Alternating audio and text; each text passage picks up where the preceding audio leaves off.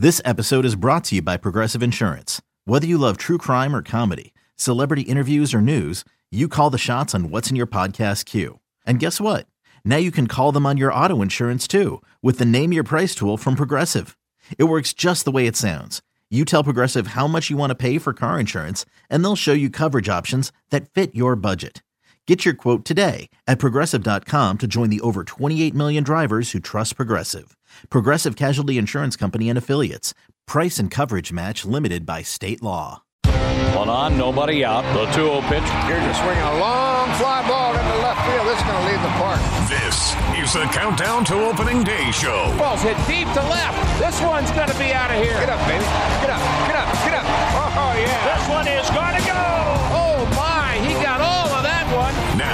Mike Claiborne and Chris Raby and the Countdown to Opening Day show, presented by Ameren on the Cardinals Radio Network. Welcome into another edition of Cardinals Countdown to Opening Day. Alongside Mike Claiborne, I'm Chris Raby, coming to you from Jupiter, Florida, on the St. Louis Cardinals Radio Network. Full squad workouts began earlier this week. Pitchers and catchers have a week of activity, organized activity under their belts. And Claibs, we have baseball on Saturday on the Cardinals Radio Network. It's a beautiful thing. Finally. I mean, we've been talking about this for some time, and obviously we're going to go through some phases. But, Chris, I think we're all ready to see somebody play against another team that doesn't wear the same uniform. You know, I was looking back at some of the schedules of previous years, and as recently as 2015, 2016, games started the 5th, 6th of March. What did we talk about for two or three weeks? You know, that's something that when you look at the spring training, we've had different dates for sure. This different is one, season start yeah. dates. And uh, this is a short spring training for a lot of people.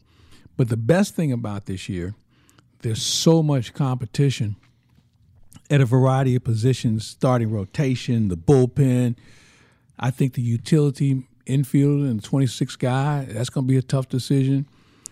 And I don't think I've ever seen it this competitive because a lot of the guys who are competing have big league experience. You know, a lot of times you have a young guy that you want to see and whether he can come up and take a job. Well, all these guys we're talking about have big league experience. You know, there have been a number of years recently where you felt like the lineup was to some extent penciled in and you mm-hmm. felt like you knew who was going to break camp. Maybe there was competition for a spot in the rotation or the back end of the bullpen, but there are multiple jobs I feel like that are open Claibs and a lot of that has to do with i think the spirit of competition that mike Shildt and his staff have instilled in this camp for now the second straight year well, I think it starts at the top with, as you mentioned, Mike Shildt. I think John Mozeliak and Mike Mike uh, Girsch have done a good job in amassing players that are competitive with the Cardinal way of doing things.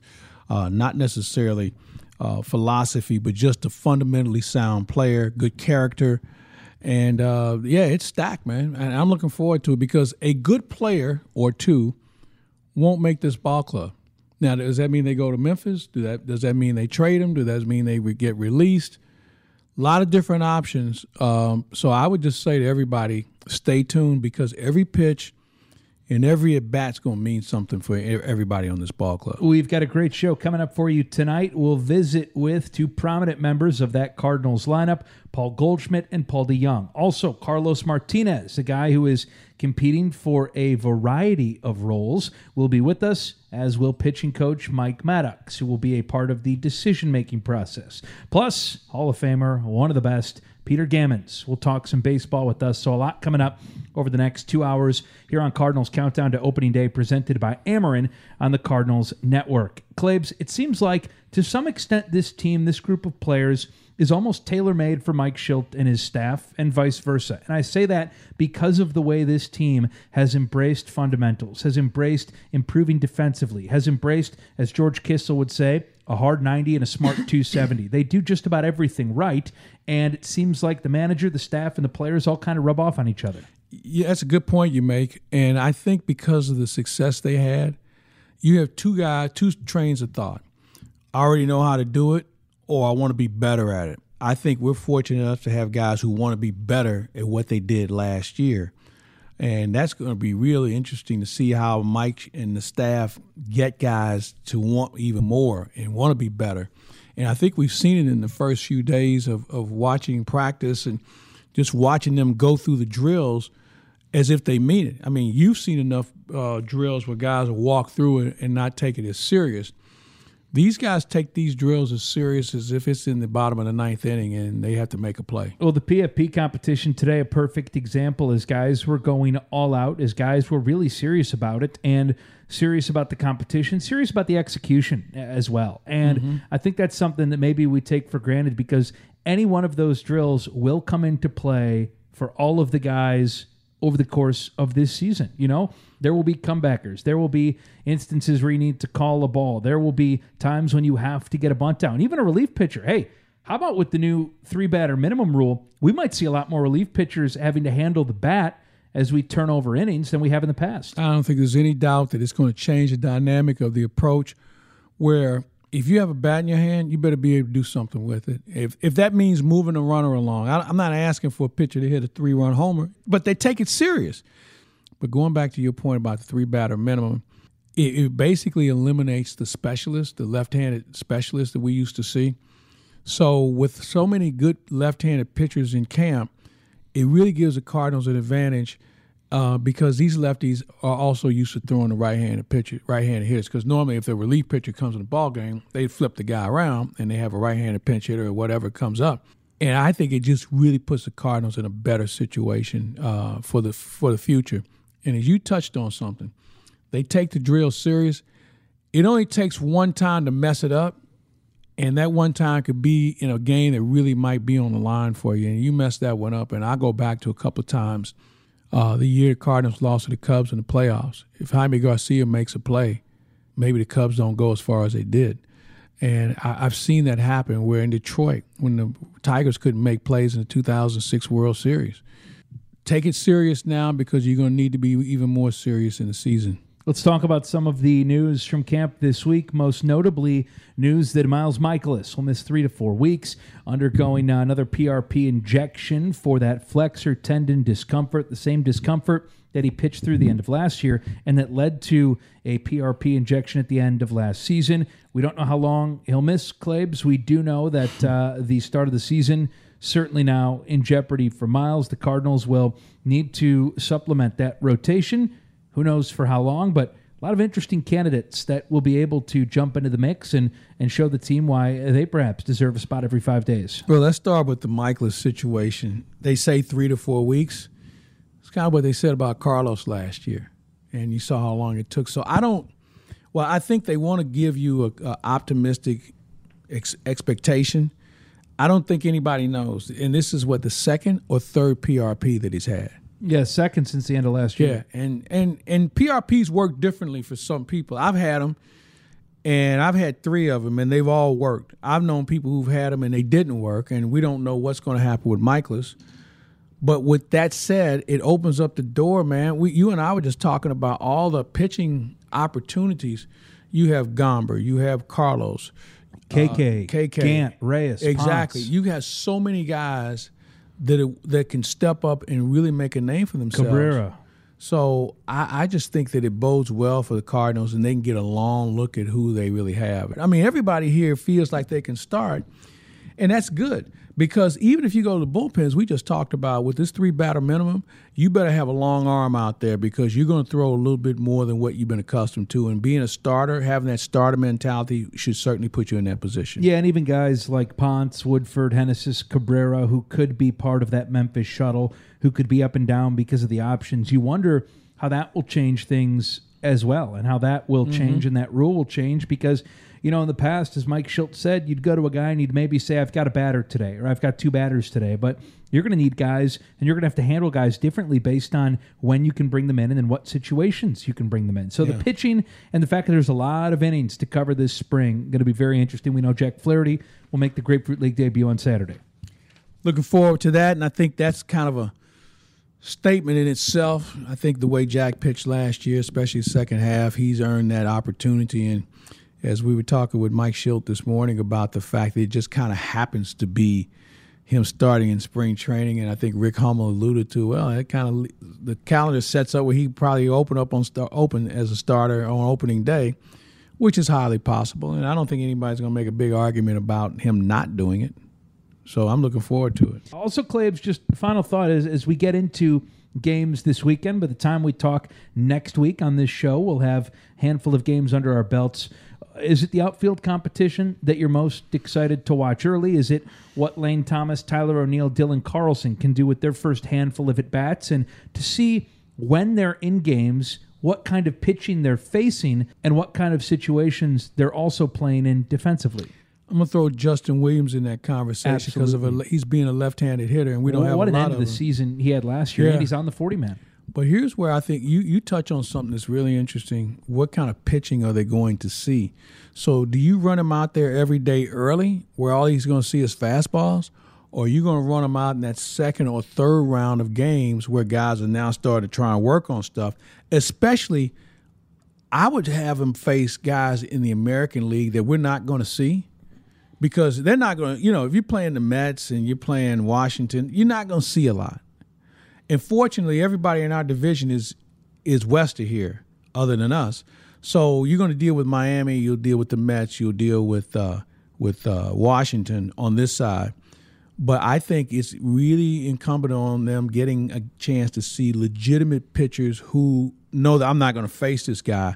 You know, Gibson used to be that way, where he wouldn't face National League teams in spring training. He faced American League teams because he wasn't going to see them until it was a World Series. So I think if you, Mike Shildt, you want to see what these guys can do under fire against guys who are trying to hone their skill against good hitters. All right, that's Mike Claiborne, Chris Raby with you as well. A ton coming up. Now, back to the Countdown to Opening Day show with Mike Claiborne and Chris Raby on KMOX.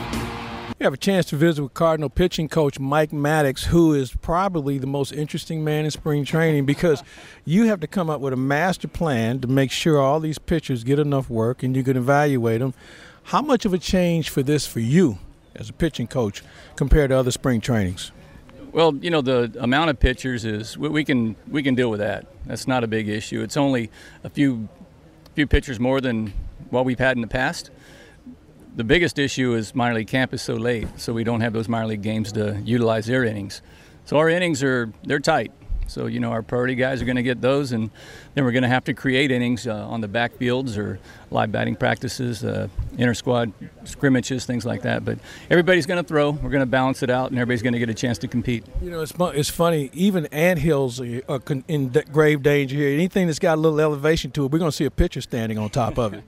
we're going to utilize about this entire complex, and uh, it'll be going simultaneous. You know, uh, we've only got so many hours in a day, but you know, we threw uh, 20 guys today, or whatever that number was, um, and we got uh, I think 18 tomorrow. So uh, we're getting a lot of a lot of guys throwing. It's going to be fun. How are you able, to, and I, I'm sure you count on the other coaches to evaluate guys and making sure, A, that they're getting their work in, but being effective with their pitches because every pitch counts in this training camp. That's the one thing we harp on that every pitch does count and there's focus on every pitch. We're going to throw every pitch with conviction, with an intent. It's not just up there, you know, seeing how many pitches you can throw in five minutes. It's how many quality pitches can I throw in a row, and that's the the challenge. And we challenge them that way, and it makes everybody uh, work more efficiently. And uh, you practice what you you, you kind of compete with what you how you practice. What are you trying to look for in those first two or three outings as far as bullpens are concerned? Because guys are still trying to get loose. And, and for you, how much has spring training changed when it comes to pitchers getting ready for the season? Because I know when you probably bro- broke in guys were just throwing heaters, now guys work on those other pitches as well. So how much has that changed, first of all? I think nowadays guys come in ready to go. You know, there was a time where spring training was to get in shape. I think nowadays guys show up in shape, ready to go. That, that's the different, the difference of the past couple decades. And you take nothing for granted. So these guys come in, they're raring to go, and they might. Uh, some guys might be ahead of other guys. So um, you can't fall in love too soon or out of love too quick. You know. That's, that's important because one bullpen doesn't make a career, but it certainly gives you an opportunity to be looked at closer the next time around. Well, I tell you what, we tell the guys you're not going to make the team today, but um, you can get some interest. You want to be watched, is what you want. That's what all the guys want, and that's what we want to do. I just wish uh, everybody wishes that we could all be in the same place and all seeing the same thing, but just not possible. For you as a pitching coach, is this the deepest staff you've ever had a chance to work with as far as big league experience? Because you have a number of guys that can crack the rotation. You have a number of guys that can certainly be major contributors coming out of the bullpen, but you only have so many spots. I think our organization, you know, needs a pat on the back for that. I think the depth that we have um, acquired and uh, developed um, puts us in a good spot. We're in a real good spot, and having those tough decisions at the end of spring training, who are going to be your 13, mm-hmm. and you got you know 22 guys for those 13. That's when your organization's healthy. For you as a pitching coach at this point, what do you try and stress most to the, the young pitchers at this point, guys who really feel like they're on the cusp of making the ball club? What do you try and give them as far as inf- insight from what you see in just them throwing? Well, first off, you got to guard your effort. You know, you take it easier now so that you're you're fresh here in a couple weeks when the games really get going. A lot of times we want to do too much too soon, and then you have a little setback, and you're not able to compete when the then the competition gets heavy. So it's kind of like you know, let's uh, take one step at a time, so that here in two three weeks you're, you're raring to go, and this you, you put up your best fight and you hope for the best, and as long as you end up the spring training healthy, you had a good spring. Final question for Cardinal pitching coach Mike Maddox. Uh, each year, managers, coaches look forward to seeing somebody come into camp to see how much they've improved from the previous year or what they've heard about them, and they want to get eyes on them themselves.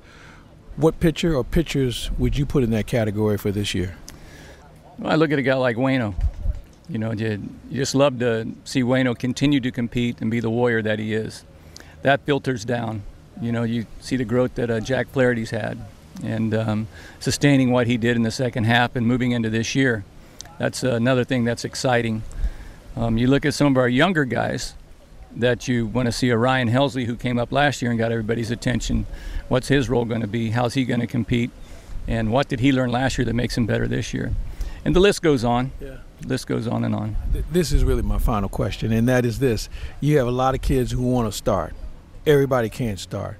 So the fact that they're long, they're lengthy, and they are able to use their pitches, a, a variety of pitches compared to being a two-pitch guy out of the bullpen, how much of an advantage is that for them to come in with that mindset of wanting to start, but knowing that they end up might end up in the bullpen, but they'll be sharper? I think wanting to start is a great thing. People that have started in the past and you have three or four pitches to draw from, I think that's great.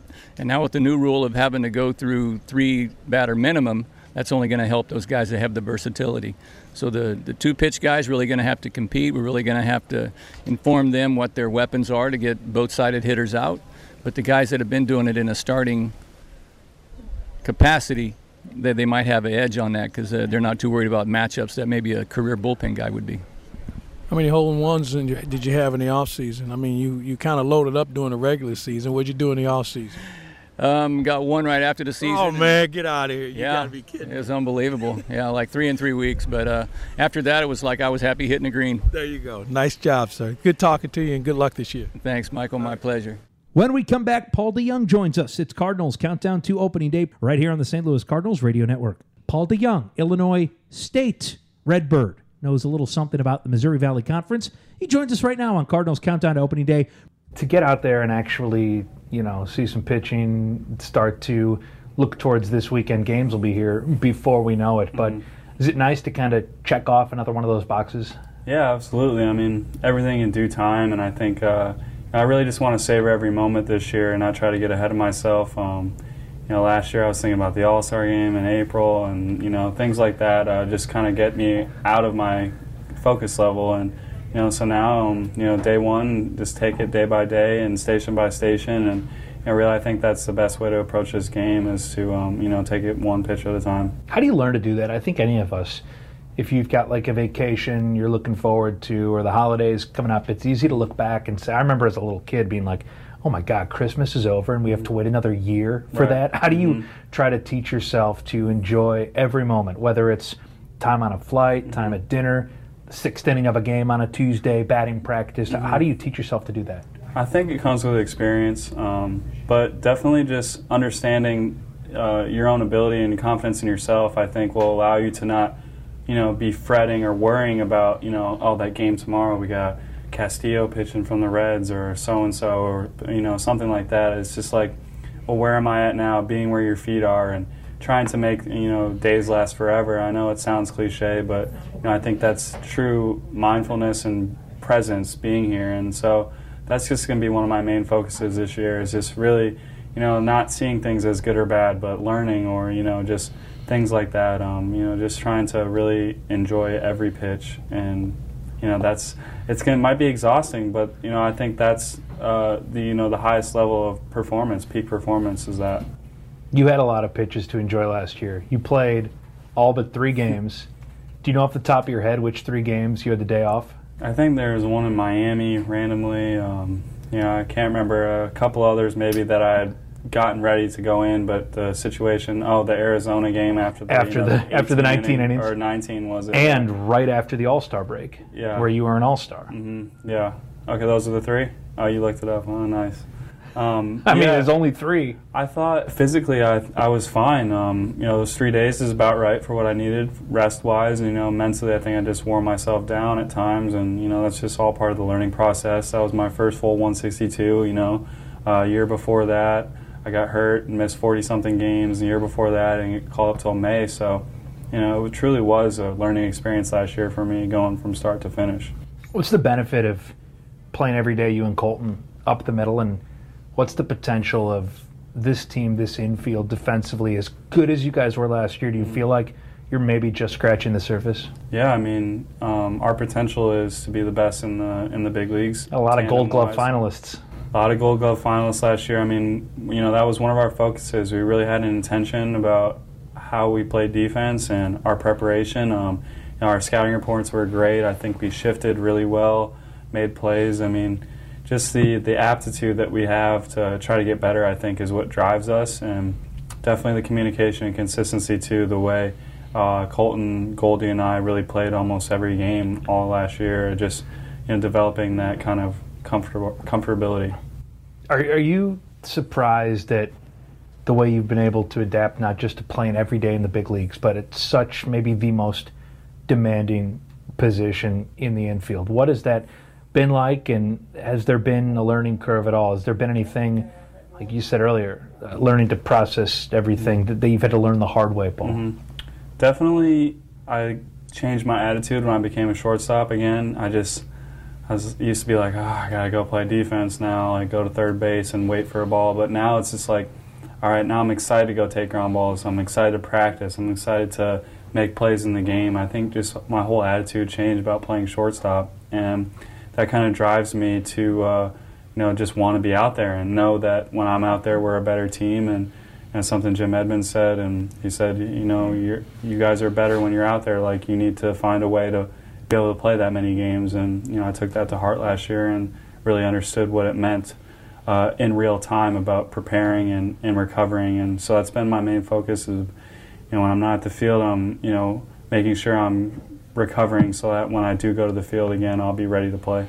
You see guys like Edmonds and Ozzie still coming out and here because they want to work with you guys. You know, it's not eye candy. They're not here to give a rah rah speech and sign some autographs. To see them putting in the work and to see guys that look like they can and they can still do it, what does that mean and, and what does that give you guys? You got a smile on your face right now thinking about it. It's just a dream come true to be able to take ground balls with Ozzie today. I mean, it's just uh, you know one of a kind experience, and this organization really does value its history, and um, we as players, current players, value that as well. And um, I think it's just uh, important about continuity. Um, you know, we talk about passing the baton from Chris Carpenter to Adam Wainwright, and now Adam Wainwright to Jack Flaherty and Dakota Hudson, and so on, and and you know, Kolten Wong teaching me the ropes coming up as a young big leaguer, even though I got called up to play his position way back in 17, but never a competitive type feel where, you know, we're all trying to bring each other up. So, you know, I think that's what the, the you know, the Hall of Famers bring to us is,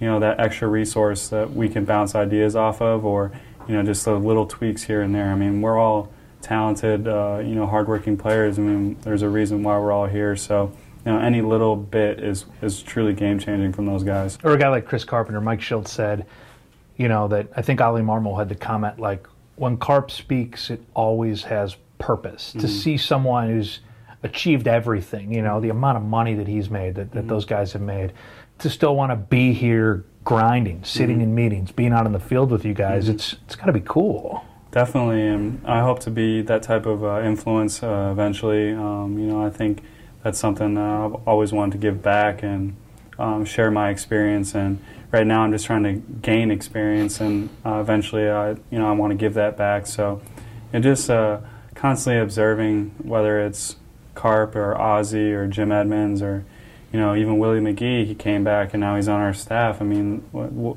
that guy brings you know so much to, to the table. So, you know, really, it's just a it comes down to a team effort and everybody's in. I'm always jealous of the guys that are just like cool without trying to be cool. Mm-hmm. Willie's just cool, man. Willie's so humble. I mean, he could be a lot cooler if he wanted to, but he doesn't want that type of clout. I mean, Willie wants to be a fly on the wall and and work and work, and, and he cares about the game, and he's great in one-on-ones, and he's got a great sense of humor and a great perspective on things. So Willie's a truly special guy. It couldn't have surprised you what Wayno did last year, but to see him go from, admittedly, he said almost being ready to hang it up in July of 18 Mm-hmm. to being one of your best guys and throwing, you know, no hitting the Nationals through seven innings in the in the NLCS. Yeah. What does he mean, not just off the field, but on the field, and, and how is he going to help anchor what you guys do this year? Wayno truly cares about this organization and how he plays, and you could see the way he's revolutionized himself. Whether he's, you know, he had Tommy John, or he, you know, he has new recovery tools. Um, he learns more about his own body, um, doing a, a DNA test to figure out how to recover better. Like he's doing everything he needs to do to be able to stay on the field and dominate at in his mid 30s, and I think it's just truly special to see what he does and the energy he brings. I mean, he he's still ribbing guys for calling them new owners for parking a little too close to the uh, to the clubhouse. I mean, just little things like that. Um, and Wayno truly is a special guy, and know, I'm honored to be his teammate. What's something he doesn't do well? Something he doesn't do well. I can't even say anything bad about Wayno, but I'm not sure how good of a cook he is. I'm not sure if he, he's the one in the, in the kitchen. I know he owns or is a part owner of a restaurant, but that doesn't necessarily mean he can whip it up back there. So I'd like to challenge him to a cook-off. He could find he, He can, can find barbecue. Oh, he can garden, and he can find barbecue in any spot that you're out on the road, right? yeah, exactly. But I'll see. Uh, I'll have to see what his signature dish is. Who's one guy you're not trusting to make the dinner reservation? You're not letting them pick. Ooh. Um, probably won't let Kisner pick. we'll end up at a, uh TGI Fridays for a happy hour instead of uh, you know Morton's or something. I think Gordon Hayward got killed a couple years ago because he was on the Jazz and they were in New York, and he tweeted out that he was eating at TGI or at uh, Olive Garden in Times Square. Oh my gosh! I mean, Unlimited salad and breadsticks, though, man. Those NBA guys, they don't need to watch their money. I do value uh, Bader and Flaherty. They they they make a lot of reservations, and it's usually me who doesn't want to make it, but I like to pick the place. So it's almost like a delegation type type uh, situation where you know we have we're on the plane talking about where we want to go eat when we get there, and it's like who wants to call, and it's like nose goes or something. You know, like I, I I will say though, I'd come up to your neck of the woods and hit the Brat stop in Kenosha, man. yeah, yeah. Kenosha is real close um, to where I grew up in Antioch, Illinois. Little Mars Cheese Castle, maybe. Yep, the Cheese Castle. Uh, love Wisconsin culture. It's truly a, a unique place. Get some spotted cow. Um, as, as you think about this year and the kind of guys that are in that clubhouse, what, what are the goals for you personally, but collectively for the team? You achieved so much last year, personally and for the team. How do you start to, to think about this year? And like you said, take it day by day, but also appreciate what you guys can accomplish big picture. Yeah, um, me, I'd like to be a little more consistent. Um, I think that was always a strength, and I kind of got away from that last year. Just now I understand how long the season really felt, and it can be grueling at times mentally if you let it. And you know, this year I just want to be kind of relentless and uh, resilient as far as you know, bouncing back day to day or riding the highs or lows. You know, more staying pretty even keel. Um, you know, as a team, I think you know we fell flat last year in the NLCS, and I don't think anybody felt good about how that finished. So really, it's just about dominating the division like we know we can all year, and then you know the playoffs. Anything can happen. I, I saw the way the everything shook out, so I think everyone's just super excited you know, getting that taste of champagne. We have such a good young core of guys. I mean. To experience that all together in such a early point in our careers, I think that's just a monumental building block for us. And it must have been nice to kind of help put the nail in the coffin of the Cubs at Wrigley and Yeah. to have that four game series, the biggest four games of the year, mm-hmm. Uh, happened then for you guys, the way it happened against your rivals. That was that was an incredible couple of days. Is that the most fun you've had playing regular season baseball? Absolutely, without a doubt. Going back to back with Yadi will be one of my highlights of my career, and hopefully uh, I can top that. That would be incredible because if I can top that, that would be truly special because that moment, um, you know, guys were still celebrating Yadi's homer. They told me whenever I hit mine. So you know, just talking about the pure energy of that weekend, uh, something I'll never forget. Last question: To see the Blues last summer when you guys started on your run, what was it like in the city? Just it's such a great sports city anyway, but to have both franchises rolling and to have both franchises rolling again this year, uh, how juiced did that get you guys? What was that like? Oh, just uh, feeling the buzz. Um, you know, also just kind of how our season's almost paralleled. Yeah, they finished it off and we fell a little flat, but you know they started off slow and you know we had some down uh, parts in our middle. So you know the way we kind of overcame, I think, was was great and. You know, it's kind of a parallel to life. You know, St. Louis, um, you know, working class city. I think we, we give people hope to you know keep pushing, and you know we're out there every day trying to grind and push and win, and you know just having that attitude and kind of unifies the city. And you know it's great to have a winning city and a winning tradition because it just makes everything more fun. When we come back, we'll visit with Daniel Ponce de Leon. That's next. It's Cardinals Countdown to Opening Day. Welcome back in alongside Mike Claiborne. I'm Chris Raby. Let's head outside and join another member of the Cardinals as Mike Claiborne is standing by. Well, it's always good to see Daniel Ponce de Leon at spring training, and he's having a good time, and you're looking good so far. Thank you. I feel good. I'm ready to go. Let's talk about this. This is an interesting season for you. You've had some big league experience now as a starter and as a reliever. You want to come in here and obviously take a job. The competition is going to be stiff this year, but how much did you take away from last year to make you better for this season? Um, I just was able to look at all the stuff that I lacked in and able to really look over it this offseason to uh, fix those. So hopefully, all the stuff that I was lacking in, I'm now better in, and the stuff that I was good in, I kept. Was it more mechanical? Definitely mechanical. Uh, I was pretty much linear to home plate in my delivery, and then uh, this year I worked back into being more. I don't know what direction to call that, but better. This way. Yeah, this way.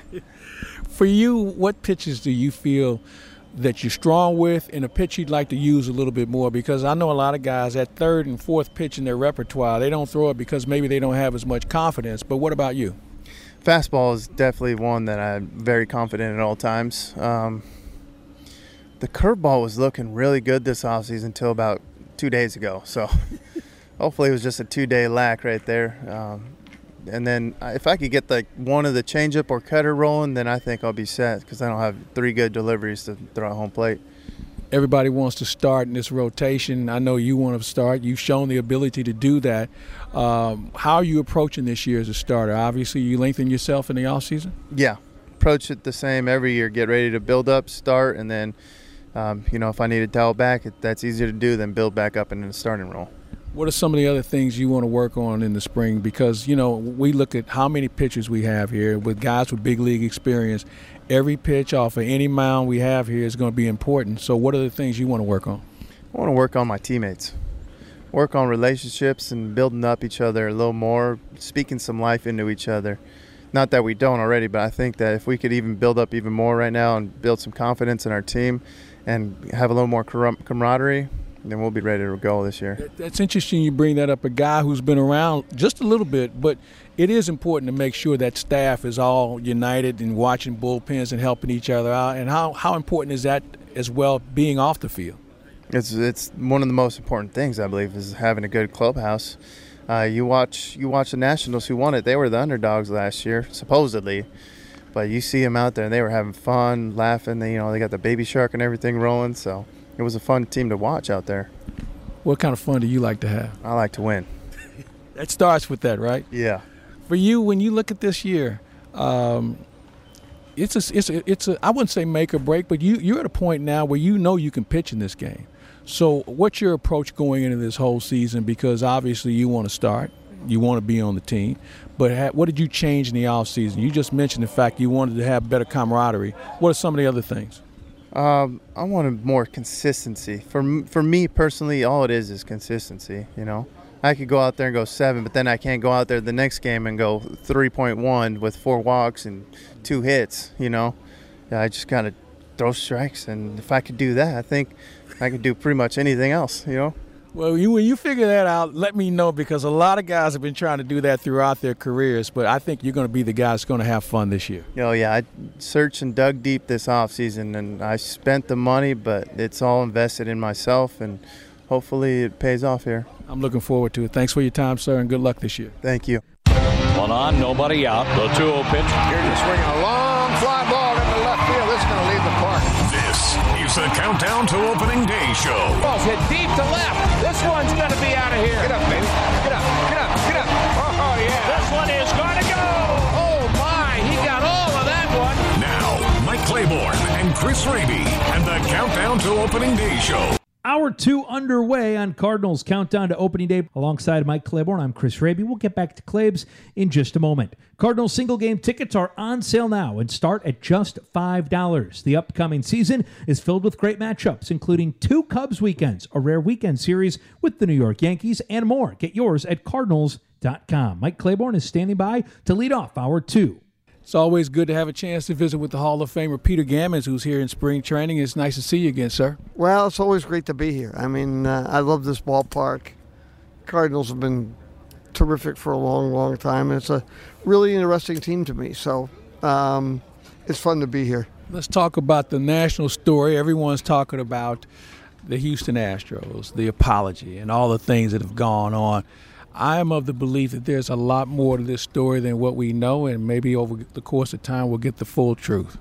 I completely agree with you. I mean, they're coming out of the Astros. There's a lot of dog ate my homework, and uh, I I don't think uh, I think Rob Manfred thought he knew.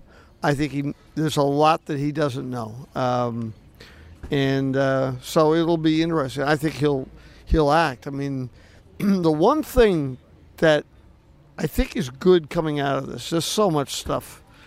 Um, it wasn't only the 1951 Giant. I mean, there are things that guys who played in the 30s. Hank Greenberg claimed, wrote in his book that the, that the Tigers had a guy giving, and uh, that's how they won the pennant by a game in 1940.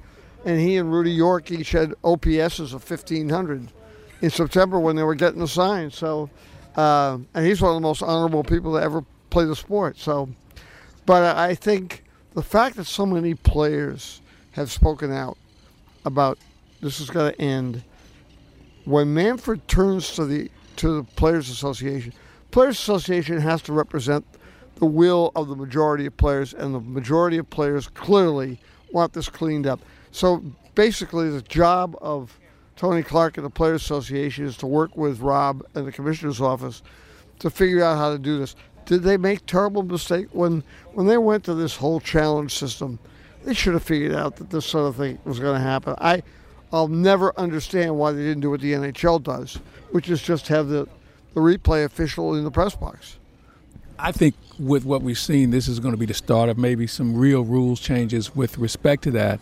Uh, so, with that said, with the CBA up after next year, can baseball afford to wait that long, or will they No, have to I- implement? They'll start right away. I mean, they'll have to go to the Players Association, but my feeling is that the Players Association really balks at, um, for instance, not having a laptop, not being able to go up into the video rooms, that kind of thing. I I think there's a way the commissioner can just override. I think if, I think the union would be in a negotiation in which they're starting. This is not 1994 anymore. Players and the agents are going to be really tough to hold together. I think some of the, the, the dialogue coming from the association is based on norms that were before before many of these changes. I mean, average player wasn't making four and a half million dollars, and and uh, are there areas to complain about? Yes, but I think in this case, everybody but maybe a few people, uh, the Astros players who were in on this, uh, helped design the plan, things like that. I mean, um, plus they can't risk it because uh, guys, anybody who rigs this up is going to be done. Period. I mean, I, I know one thing. Jeff Luhnow will never see another day in the front office in his life.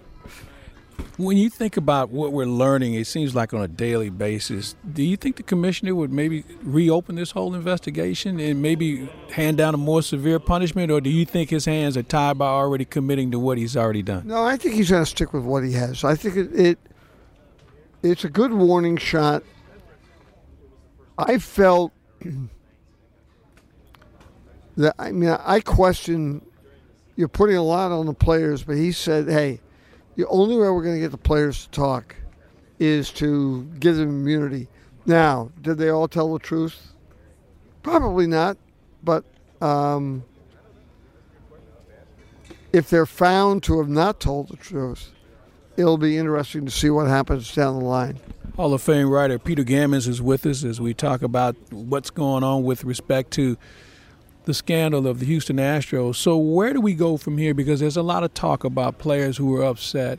And I know while the Astros want to just move on from it, do you really think that's going to happen this season? Because, but the other thing is this: I'm hearing a lot of talk from guys who aren't going to face the Astros this year as well. So, do you think we'll start to see retaliation once the season gets underway? I don't think we're going to see guys thrown at. I, I, I think Dusty Baker was brilliant into bringing it up even before spring training opened.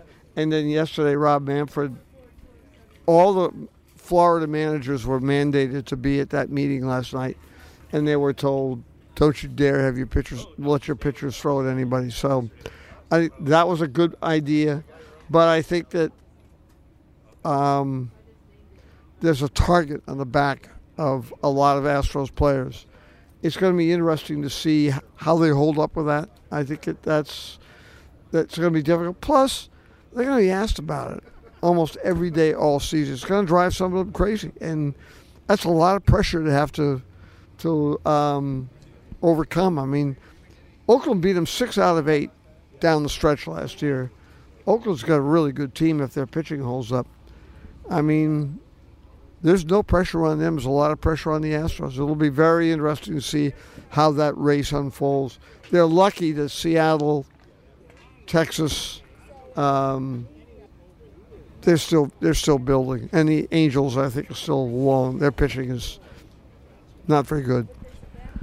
Give me a team that you're looking at this year that may surprise some people. Um, I think the Mets are going to surprise people. I think that having Syndergaard healthy, I think Diaz will come back. He's really good. He just had a terrible year. Uh, I think they're going to be very good um, and I think they're going to be surprising. Um, I, I, don't think you can say Oakland's surprising because they've won 96 games two years in a row, but um, I do think that um, Toronto's going to be a lot better. Um, and the National League Central, I mean, I'm not the two teams that did a lot, Cincinnati and the White Sox. I think they're both better. I'm not sure how much better they're still dangerous. I think the Cardinals pitching is going to be the, if not as good as the Dodgers, I think they'll be right there in the top two or three. They've got so much depth and so many really good arms, and you know Flaherty's right in that that that in that little circle with Scherzer and uh, and Strasburg. He's one of the three best pitchers in the league, and um, I love the the, the uh, forecast on on the pitching. And I, I a friend of mine who works for the Dodgers, um, told me they were stunned when Kim signed right away. So Dodgers were preparing to offer him twice as much as what he took for the Cardinals, and the, the agent never got back to them. So I mean, he believes, as all the Dodgers do, that he could be one of the most dominant closers in the game. So that's just another guy. You've got like three, four guys. I think Andrew Miller will come back, knee knee better. Um, I just, I, I, really, I think the Cardinals. They, to me, they kind of snuck in last year. I think they'll be the, the, favorite in that division. You know, one of the concerns though is the fact offensively they don't have a middle of the order hitter yet, and they're going to try and find one within the organization. If that doesn't work, where would they look? There'll be a few guys out there on the trading market. I mean. Um, I think it's going to be really hard dealing with Colorado. You always look there; the guy's a great player. Um, but there'll be bats around that you can get. Um, I mean, Joc Pederson can be had for almost nothing, but I'm not sure he's a, a three-four type of hitter. But um, there'll be somebody out there that, that, they can go get. And with all their pitching depth going all the way down to Double A, Cardinals have a lot to trade. Few rules changes for this year. What do you think? What rule do you think will have the most impact on the game? Was that going to take some time for everybody to get used to it? I think that, that, that it'll take time to see, like the three batter minimum, but more important, saying that if you're a two way player, um, and not like Ohtani or somebody like that already, you know, listed as a two way player, um, if you're down by um, 10 runs, you can bring a position player in now. Let's say you're down 10, 10 nothing in the seventh inning. So you bring a, a fourth outfielder in to pitch the eighth and ninth to save your bullpen's arms. Um, what happens if you go and score five runs in the top of the eighth? And then now you got to take the position player out and put another pitcher in when he might have already pitched the day before. I think there are, some issues that they worry about. I've know I've had two or three managers say they think that that's going to require a feeling out period. Final question for Peter Gammons, Hall of Fame writer. Um, th- this is going to be an interesting year. Before we go into the final year of the collective bargaining agreement, what do you think the biggest issues will be that the players will have in store, and what do you think the owners will want to negotiate about? I think the players just want are going to want changes in the levels of the um, luxury tax. The thing that's sort of silly is that Players Association agreed to that.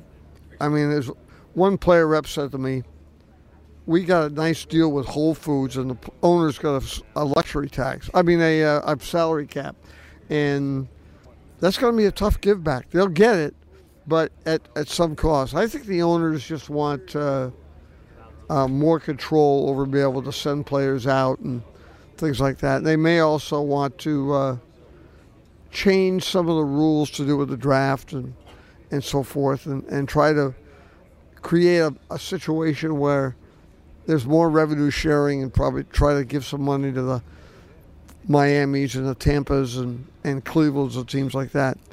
It'll be an interesting negotiation. Peter Gammons, as always, it's a real honor to visit with you. Thank you for your time. Enjoy spring training, and hopefully we see you in postseason somewhere. I hope so. St. Louis is a really good place to be in the postseason, by the way. Thank you, sir. Thank you. Thank you to Peter Carlos Martinez. Joins us next on Cardinals Countdown to Opening Day. Carlos Martinez is our guest, and first of all, uh, you look good. You obviously feel good. and you're ready for spring training? I mean, uh, I'm feel good. I'm feel great. So I, I, I'm I was waiting for this uh, this day because uh, um, this all season I was working hard, you know, on my body, on my mind, and and on my shoulder, you know. So I was waiting for this uh, this time because uh, I'm feel ready. What all did you do in the off season? I know you wanted to work on your shoulder and get it stronger. What were some of the things you tried to do? Uh, yeah, getting strong and and uh, lose a little bit pound because uh, last year uh, I, I I don't feel like very good with my body, but right now I feel I'm on shape, you know, and uh, and stronger too. You trying to catch up with me on that weight loss, huh? Yeah, man. I, I saw you last year and I say I want to be like that, man. yeah. Uh, for you, I know you want to start, but what did you learn about yourself when you were in the bullpen last year? Because that was different for you uh, to be able to come in a game when it was on the line compared to starting a game. So uh, the only thing I say is uh, always uh, to be ready. You know, always uh, to be uh, um, on, on competition. You know, so and I think last year hurt me a lot because that make me focus more and uh, make me uh, get ready and respect the game during the game. You know, so um, this year I got a new mentality, I clean my mind, and and I think uh, uh I can be on the five star rotation again and, and help the team.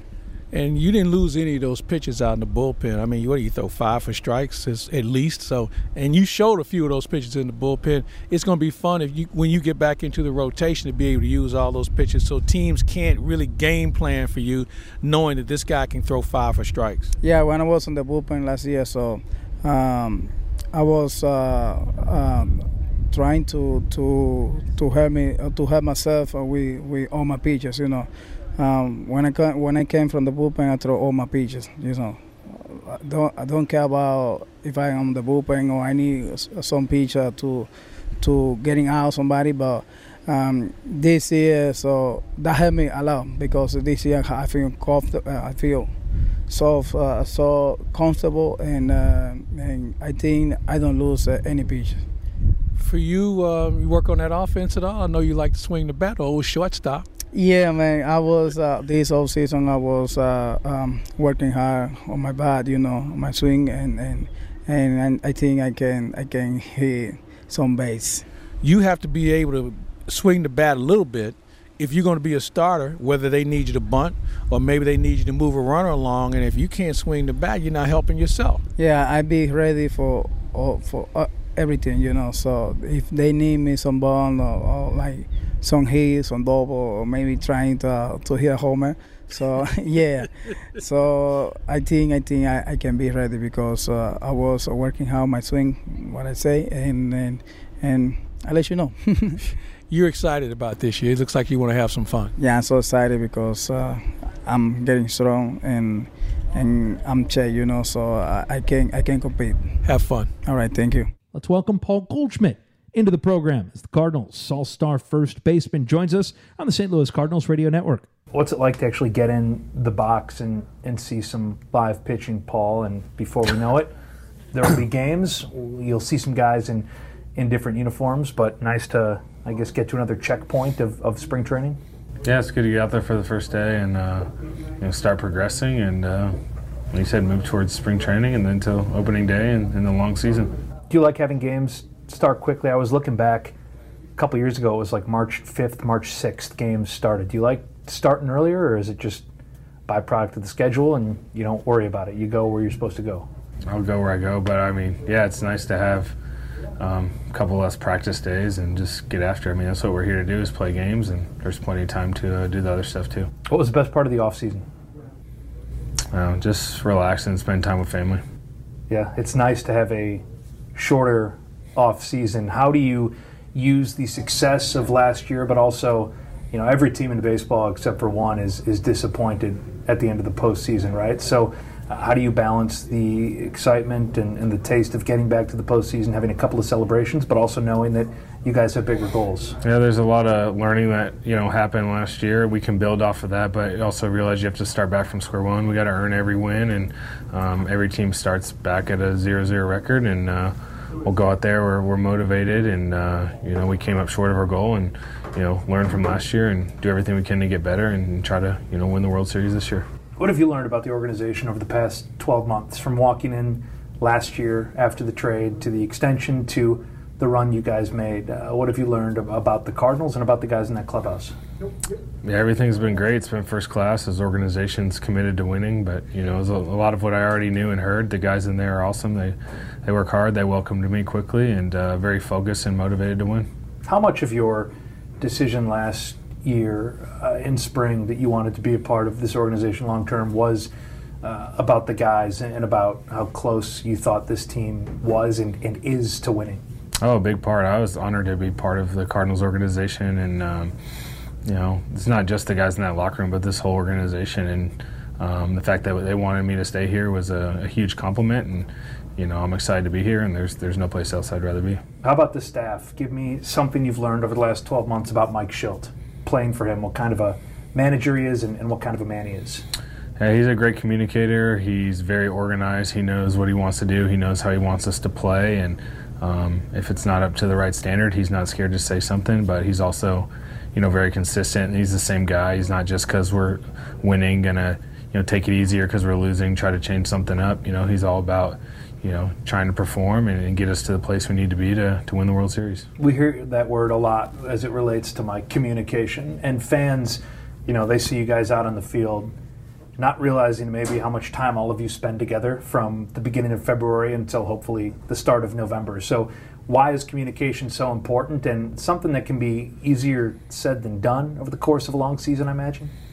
As you know, every relationship you have, whether it's with family or friends or anyone, it all starts with communication. So um, sometimes there's a lot of unknowns, you know, between the players and the staff. So when you have someone who can communicate, that can, you know, help players relax and, and play better, or you know, sometimes communicate can be, you know, teaching or getting on someone and just making sure we're all aligned. And I think that's where it is when you can communicate the right way, like Shildty does. You know, gets everyone on the same page and um, when you got everyone pulling in the same direction, you know, it's a lot more powerful than, than guys just going off on their own. It's between teammates too, right? Like, noticed a moment today where Adam Wainwright saw Kodi Whitley doing something, and he said, "Hey, during live BP, when you're throwing a breaking ball, you're setting what it Mm-hmm. was a couple of inches higher than when you're throwing uh, a fastball." And he stopped. He talked with him. They spoke afterwards.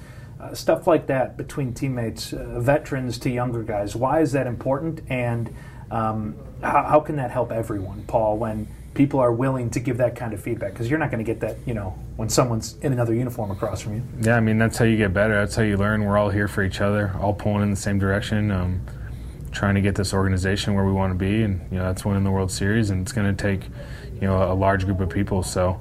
Um, that standard's been set by the players who've been here, like Wayno and Yadi and Carp and the coaching staff and front office. And you know, for all those of us that are still uh, coming in, you know, you just follow in their footsteps, and it's, it's pretty easy to do. So, who are some of the guys that helped you uh, acclimate in that sense as a young player? And was there something that sticks out, not necessarily during live BP, but something that you had to learn maybe the hard way or, or a bit of a baptism by fire? When I first got to the big leagues, Yeah.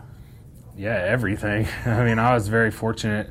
Um, I had guys like Willie Bloomquist and Lyle Overbay and Xavier Nady and Geoff Blum, all these veteran guys um, when I was a rookie, and I'd go to them with questions every day. I took ground balls with a lot of those guys every day, and you know, so they were able to you know speed up that learning curve for me, where I felt like I was.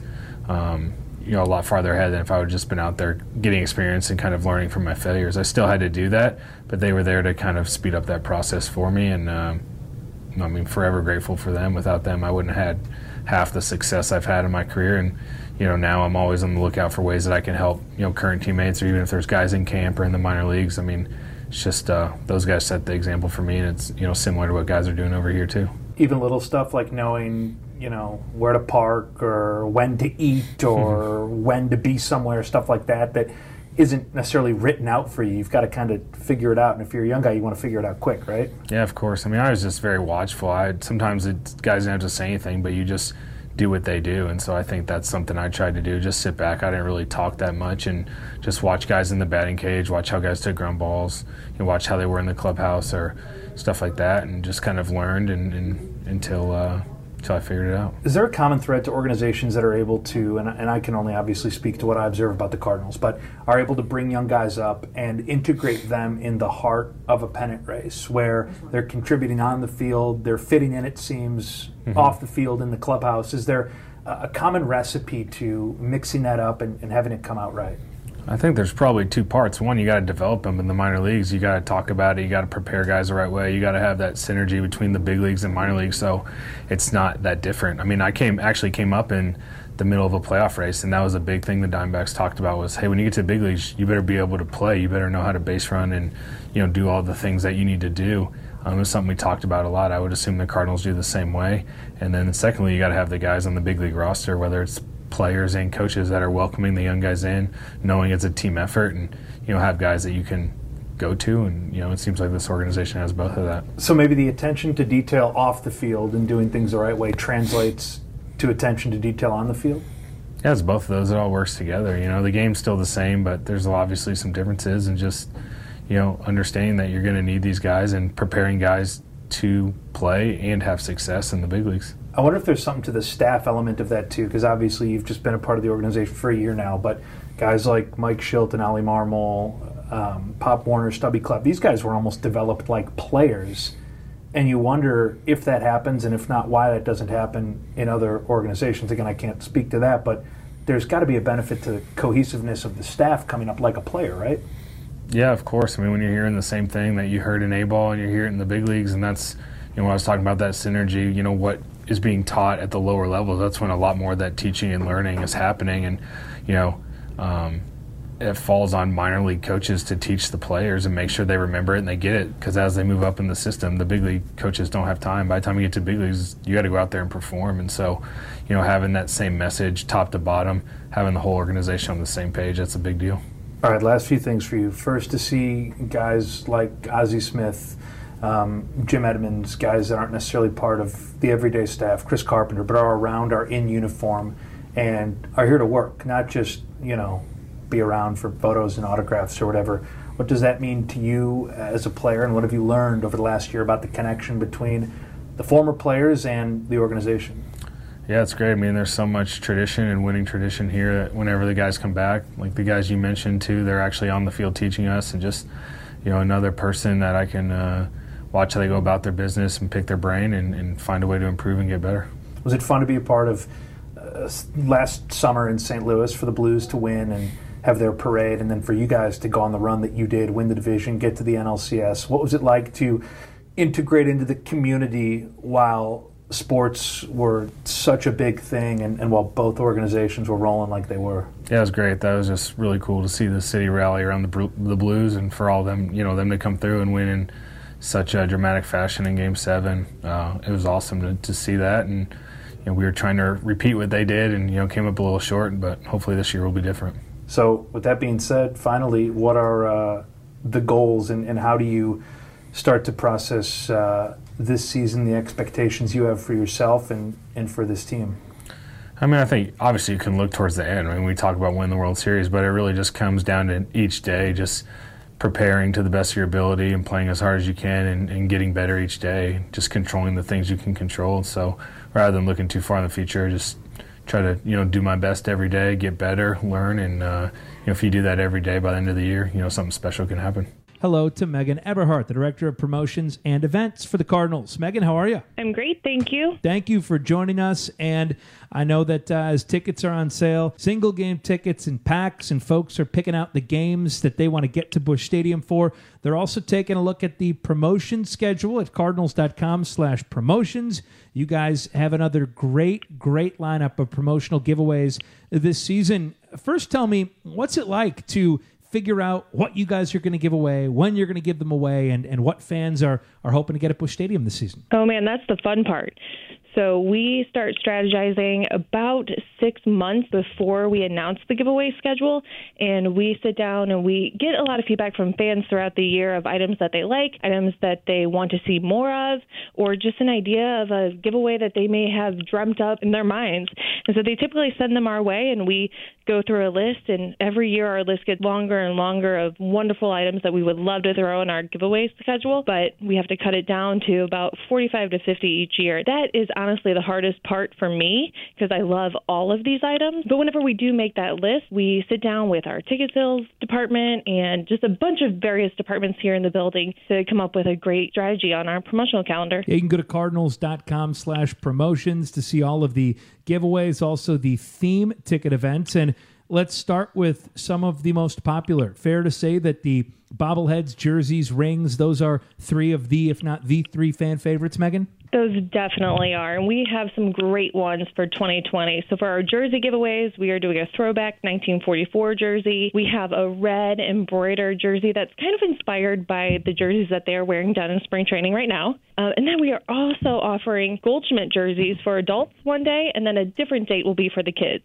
It's so cool because the quality is so incredible in all of these items, especially the jerseys. You mentioned the embroidered jerseys. You guys take so much care into making sure that these are really, really quality items that fans can be excited and proud to wear, don't you? And that's just it. We want them to keep them and to wear them for numerous years.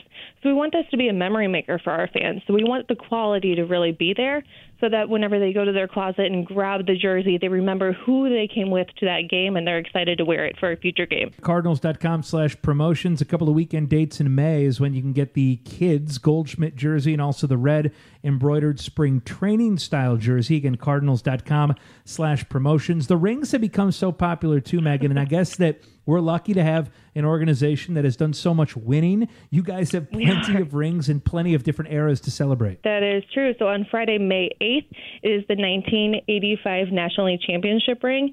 And this is one of our unique ideas where we have the mystery players in the ring design. So it will feature a player's name and number. And you don't know which one you get until you come through the gate. It's also boy band night. Don't bury the lead. it's a different topic. it is the 85 Mystery Player National League Champions ring. I love some of the mystery items because, again, everyone has such a connection, Megan, to different teams and different players that it kind of helps bring back some of those great memories that folks have. And I'm sure for a lot of people, some of the reasons that they fell in love with baseball and fell in love with the Cardinals. Yeah, I agree.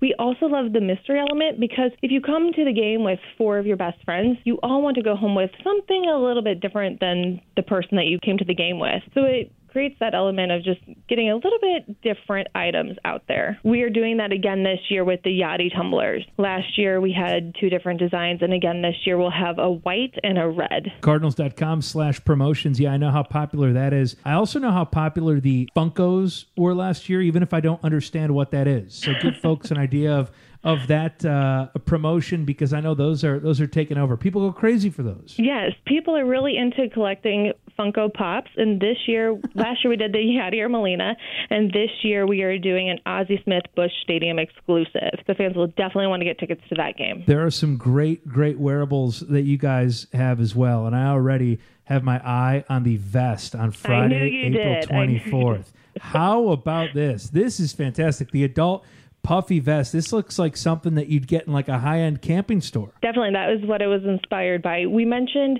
how we come up with some of the items by listening to the fans, but we also study retail trends. And so, what we see our fans wearing to the ballpark or even out of season, what they're wearing to winter warm up, we want to incorporate that into our giveaways. And that's where we came up with the puffy vest. So, that's going to be great for those early months or maybe later months in the season that roll into October. Yeah, go to cardinals.com slash promotions for all of the details. So many great promotional dates. Get your single game tickets right now. And how about the theme nights, Megan? Because I know that you guys just added 14 more uh, a couple of days ago. This is a list that is ever evolving. So give us just an idea of what inspires some of these theme nights and a couple of theme nights that you're excited for, whether they be new or returning favorites for 2020. Yeah, so with our theme nights, it's different than our promotional giveaways at the gates. Theme nights require a special ticket, so you have to go online at cardinals.com slash theme to purchase that ticket. And with that comes a voucher to receive an exclusive co-branded item um, that is related to a brand affinity. So we have music theme nights back again, like Margaritaville and Grateful Dead. Those items are jerseys, and they're so cool. You have to check them out. The Margaritaville has um, two parrots on the bat so it's normal, our normal jersey, but it has parrots instead of cardinals, and um, it has a beach scene behind it. And then the Grateful Dead jersey is, of course, tie dye. Um, our universities are back with a hat, so that's SLU, Illinois, Mizzou. Uh, Bud Bash is back with bobbleheads. We had a lot of buzz earlier this week when we announced this because David Freese is coming back. He will be one of our Bud Bash guys. Star Wars is back. It's a R2D2 inspired pullover. New, like you said, we mentioned new ones. John Daly. Who's excited for John Daly? He will be here. And we have a VIP portion for that as well. So fans can purchase a VIP ticket to meet John Daly and get a bobblehead of him. Sesame Street is new and Friends. But I'm most That excited for Boy Band. we talked about that Yeah, earlier. see? I That's a big Boy weekend. Band. It is. Go to cardinals.com slash promotions. Check out all of the dates for the promotions, for the theme nights as well. And keep checking the website because uh, constantly adding more dates. We Megan are. Eberhardt, the Director of Promotions and Events. Megan, thank you so much. I know you guys have been busy. We can't wait to uh, see you at the ballpark. And uh, you can just send my vests straight to my apartment. That'd be great. Will do. Thank you. Hey, a big thanks to all of our guests today. Thank you to Paul Goldschmidt, Paul DeJong, Carlos Martinez. Thank you also to Daniel Ponce de Leon, Mike Maddux, the legendary Peter Gammons, and Megan Eberhardt from the Cardinals. A big thanks to our executive producer, Ben Boyd. Thanks to Ann Carroll from the Cardinals Radio Network and Mike Anderson doing a great job as always back in our Cardinals Network studios. Thanks also to Sam Masterson helping us out down here in Jupiter. For Mike Claiborne, I'm Chris Raby. Games start Saturday. In just a couple of days this weekend, we'll be bringing you baseball right here on the Cardinals Radio Network. And next week, another edition of Cardinals Countdown to Opening Day. Have a great rest of your night, and we'll talk to you for baseball this weekend on the St. Louis Cardinals Radio Network. Campaign 2020.